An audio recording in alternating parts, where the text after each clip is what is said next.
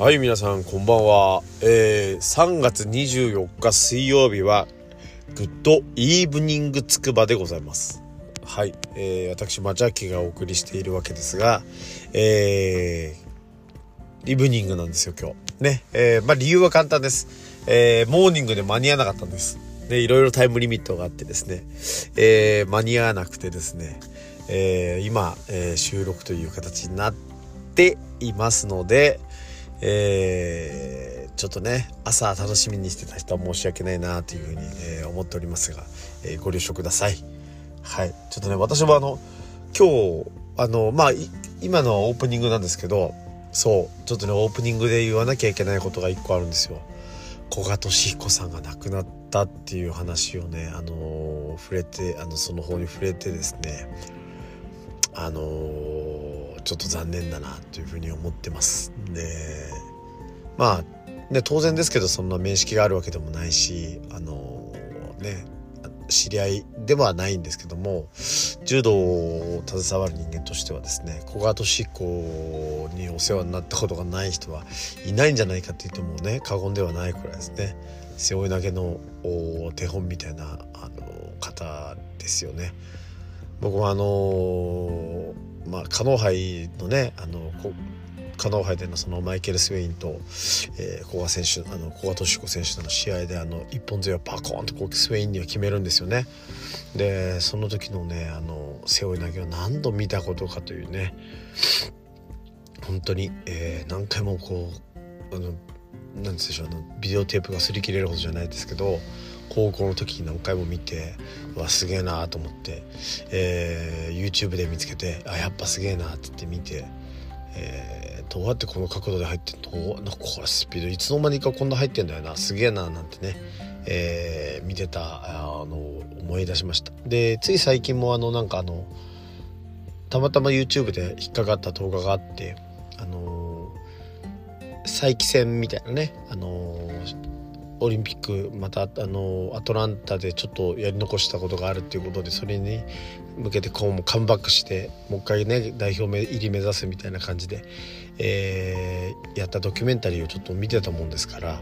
えー、朝飛び込んできたニュースで本当にびっくりしました。ね。早いです。あのー、ねご冥福をお祈りしますって、え、ことでございます。はいね、まあ、そんな気持ちも新たにして、えー、今日のねえー、話題はスポーツなんで、えー、そんな絡みで柔道の方のね熱い思いをお届けしたいと思います。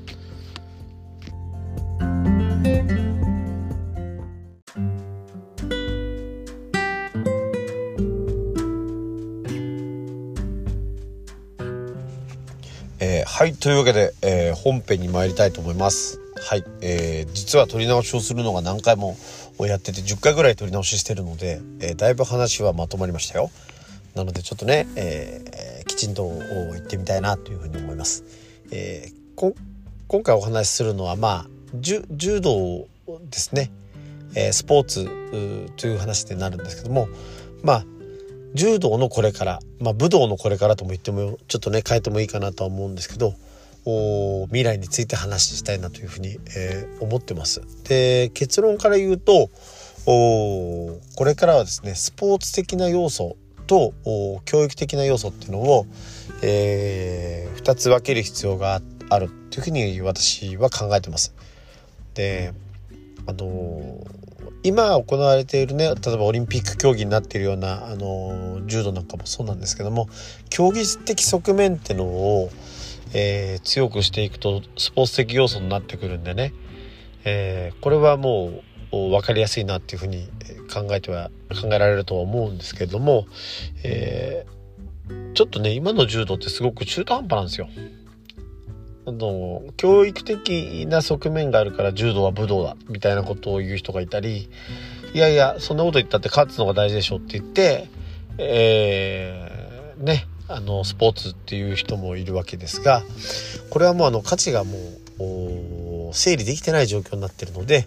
えー、まあ競技としての柔道を JUDO とするとすればそれでまとめて、えー、そうでない、えー、日本古来の流れを組む方は柔道という形で、えー、やるのが、えー、おそらく今一番いい形なんだろうなと思います。で競技特性の強い方は、えー、プロとか、えー、そういうものをねきちんとやっぱ作っていくべきだなと私は考えていてですね、えー、そういうところがやっぱり今できてないなと思います。でなんせね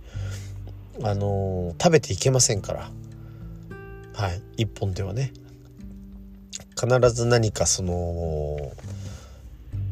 こうね大学の先生とかじゃないですけどならないと。まあ実業団でもまあなくはないですけどもね、えー、もう少しそのプロとしてのプロアスリートとしての環境を整えてですね、えー、柔道を見る人も面白くそして、えー、プロとしてプレーする人も誇りを持ってよりね誇りを持ってできるみたいな環境を、え、もう少し整えるべきだと思いますね。でまあそまあ今回かたあの話したいのはそっちの方まあそっちはすごく大事なことなんでそれはそれでまた話すことがあるんですがでそっから競技特性を切り離した時に、えー、教育的な側面がすごく残るんですよね。あのいわゆるそのまあ豊かにするより、えー、その修行を通して得られる部分じゃないですけどもあのそういうところにちょっとフォーカスした教育的な側面を、えー、まあいわゆる柔道としてですね、え、整理していく必要もやっぱり私はあると思ってるんです。あのー、でこれは一番分かりやすいのはあのー、日本人における武道っていうのはやっぱり宗教のねあの位置に近いものがあるということで、えー、二戸部稲造さんなんかもお話ししてたんでねあのおそらくそういう位置づけが多分しっくりくるんだと思うんです。でそのどっかで人間形成をしていく上で修行をしないとですねやっぱ人間って堕落していく生き物なわけですよ。だとだからまあみんなと教教会に行ったりとかねあの礼拝をしたりとか、まあ、いろんな宗教でいろんな形の、えー、人間の人間教育人間形成教育みたいなのがあの宗教としてあるわけですけどもあのそこの側面をねもう少しやっぱり柔道が出していくべきかなとあの思いま本当にねそこはちょっとそういうところを整理して、えー、価値を作っていった方がいいと思うんですね。まあこれ結局ね話がまとまんこの話にまとまんなくて特別編で、えー、話をした方がいいんですけどもあの教育的側面のキーワードは間合いなんですよ。人とまあ狭い日本の国土の中でどうやって仲良くやっていこうかっていった時に、えー、間合いが大切なわけですね。でこの間合いっていうものにすごく過敏になった民族なんだろうなと個人的には私は思っているんです。でそういうところがあのより教育であの強まあ柔道とかその武道の教育で強められてきたと、まあ、自分なんか整理して、えー、理解しているのであのー、まあそれはねいずれちょっとまた話をししたいなと思います今回ではちょっとまとまらなかったのでいずれ話したいなっていうふうには思うんですけれどもとにかくその価値観を分けて教育的側面はあの宗教のようにしてあのな位置づけにして、えー、2本立てにするっていう整理の仕方をするべきなのかなって、えー、思います。そうするとヨーロッパにはキリスト教があって例えばキリスト教の上にサッカーが載ってるとかねイスラム教の上にサッカーが載ってるみたいな形になってくるとあのー、もちろんサッカーのルールを守るって言っても守り方ってありますね。守り方っていうのはまた宗教によって変わってくるみたいなあのこう二段構えでこうモラルっていうのが出てくるんですよ。でも今の日本の場合だと柔道っていうもの、まあ、例えば武道っていうものを仮に取り組んでたとしたら、あのー、だんだんスポーツによって侵食されてるのでスポーツの一色しかなくて、あのそれを支える土台の部分っていうのが全くないんですよね。そうなってくるとやっぱそのモラルとかそういうものっていうのはあの、だんだんそのやっぱりそのだんだんなくなってくるっていうよりはとても薄っぺらいものになってくるだろうと。あの教育的価値としてもね。あの個人に、えー、個人の力で、え変わってきちゃうだろうと。例えば一郎一郎はすごいけど、えー、そうでない選手はダメみたいな。ねあのそうでない選手とはダメとは言わないですけどもあの個人で突出したりみたいなのが出てくるんですけどねでもやっぱり平均値を平均的にこうモラルを上げてったりとか、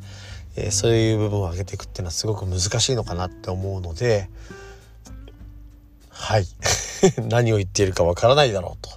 えー、俺ももうわからないと。で、これはね、まとまらないので、あの、どっかでリベンジした方がいいなと思います。で、まあ、とにかく、あの、言いたいなと思ったのは、あの、やっぱりその武道だからといってですね、あの、あぐらをかかずにですね、やっぱりこう価値の再発見をして整理して、えー、で分かりやすく伝える努力分かりやすく残す努力っていうのをやるべきなんだなとあのそういうところに来てるんだなっていうのをちょっと感じました。だから当然ねアスリートでありながら侍っぽいなみたいな、あのー、人たちも出てくるしまあそれを逆もあるわけですね。競技には向いてないけども、ね、非常に、えー、尊敬できるような人柄だなみたいな方も出てくるわけですけどもそういうものをやっぱ教育っていうのはある程度その体系づけて意図的にね、えー、まあ生産というかまあ意図的にこう出現させるっていうのができるものだと思うのでのそういうようなね、えー、企画あのそういうものを目指してね、えー、活動をするべきなんじゃないかなと。思っております。はい、えー、うまく伝えられないんですが、あのー、これが目いっぱいですね今の私の。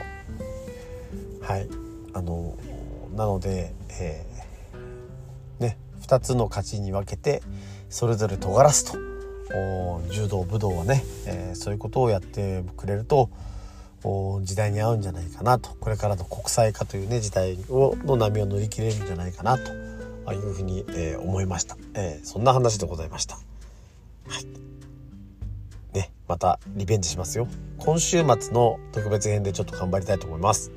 では。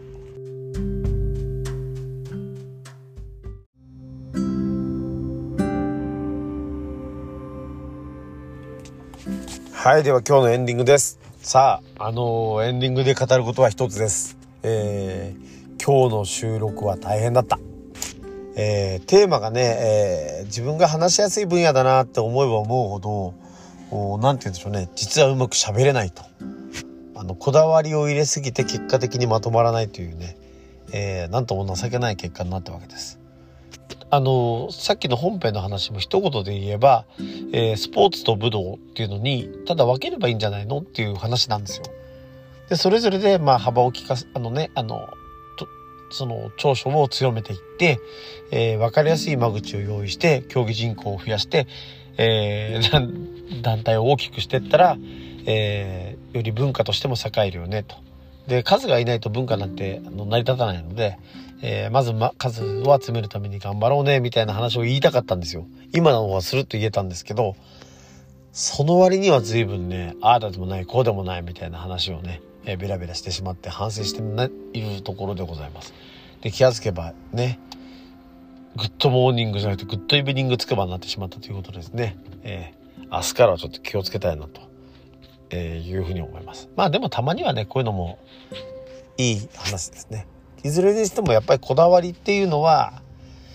うん、まあ良くも悪くも人をあれですね。あの惑わす惑わすわけじゃないんですけどね。